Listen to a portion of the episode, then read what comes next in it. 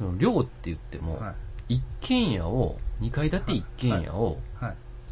無理やり4つに、はい。えはい。ー、1階をええ区切って、ええ2階を区切って、よよ4部屋作ってるの、無理やり。えで、そこがね、はい。もともと自衛隊の演習場の跡地かなんかなんですよ。はい。で、そこに暮らしてた時にね、はい。あの、友達がね、はい。そ大学が1階の、はい。まあ、ひ二部屋ある一部屋らしてたんですけど、はい。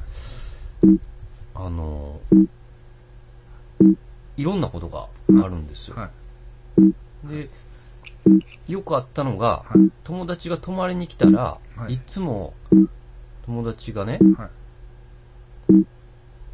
この爪の裏ではい。窓を叩いてるカツカツカツっていう音なんなんってずっと言ってくるらしいんですよ。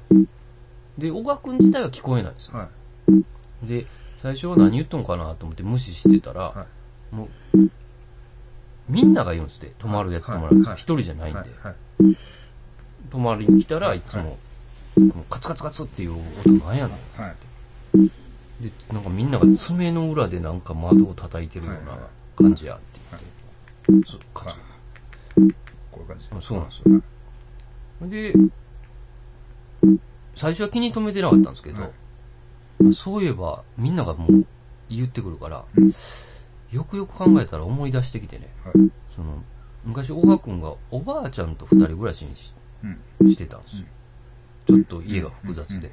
で、その時に、うんまあ、小学校低学年ぐらいやったと思うんですけど、うん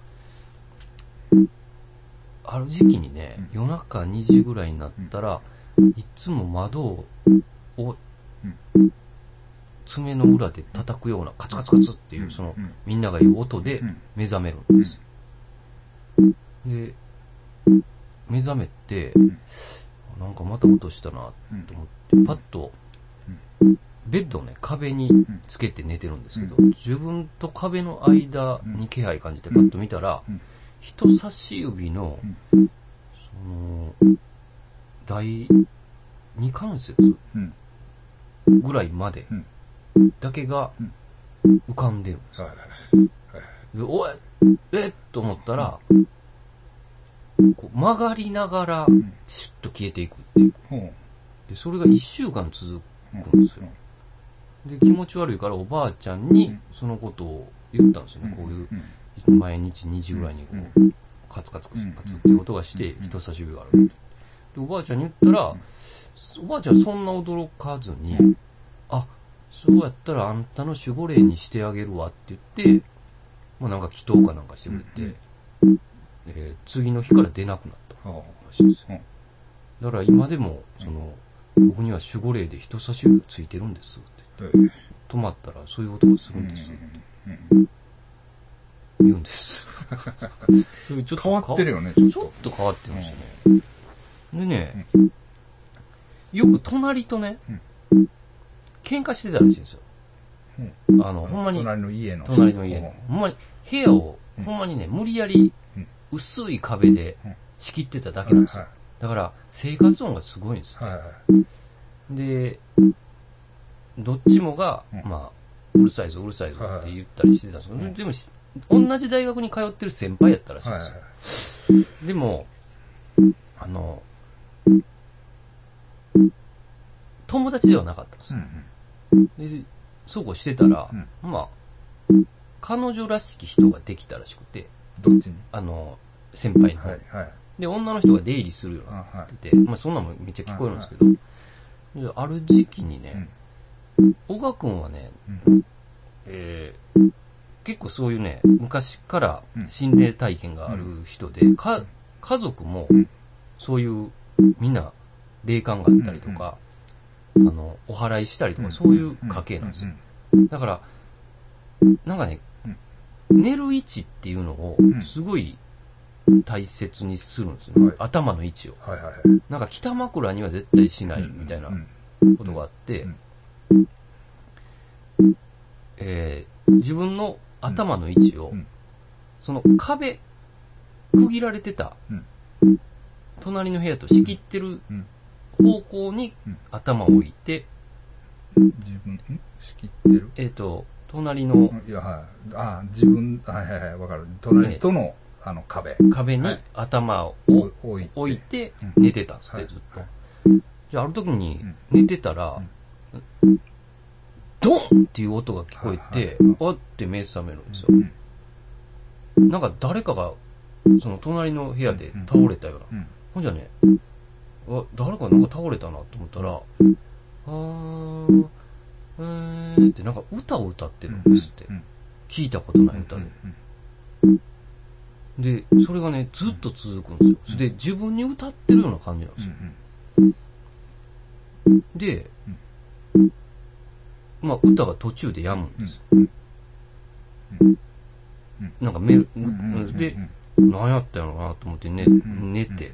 で、朝起きたら、あの、警察とか救急車が来てて、で、隣の部屋をね、なんかやってるんですよ。それで、管え、大家さんもおったから、大家さんにどうどうしたんですか？って聞いたら、いや、隣のところの彼女が亡くなったんやって言って、あの、心臓発作かなんかで、えー？って言って、で、その、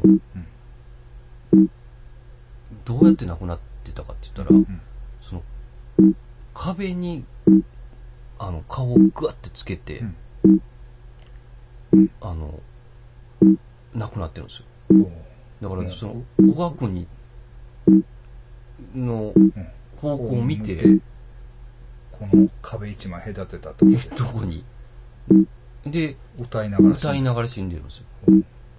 で、怖いよ。うん、それでそっからね、あの、えー、もうこれ話複雑になってくるんですけど、もう行こうよ。ね気持ち悪いなと思って、それで、その大学生の先輩は、それで、出ていくんですよね。気持ち悪いから。はいはいまあ気持ち悪いというか、その死んだことに関わってはなかったあの、彼氏はおらんかったんですよ、その時。大学生の先輩は。はいはい彼女だけが一人で死んで死死んでるんですよ。で、嫌やなと思ったんですけど、うん隣の部屋にはもう誰もいなくなったんですよ。それで、その日からなんですけど、ん全然、ほぼね、水道も電気も使ってないのに、ものすぐ上がるんですって、電気代と水道代。で、なんかお金とかもなかったから、もうえらい金額いくんですって。で、あの、お払えんようなお金が、払えんようになるのと、あと次友達が来たら、その、つかつか、あ、カツカツカツっていう音、プラス、なんでずっとヘルメット、緑のヘルメット置いてるのとか言い出すんですよ。その自衛隊のヘルメットなんですよ。置いてないんですよ、それは。でも演習場跡地で、あ。あの、確かに関連はあるんですあ、よ。はいはい。でもどこにも置いてないけどな、えそう、めっちゃあるでとか言うんですって。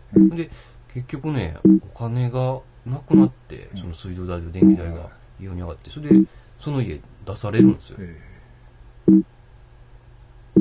で、そっから、大学の部室に暮らす出すんですよ。あの、おかしい。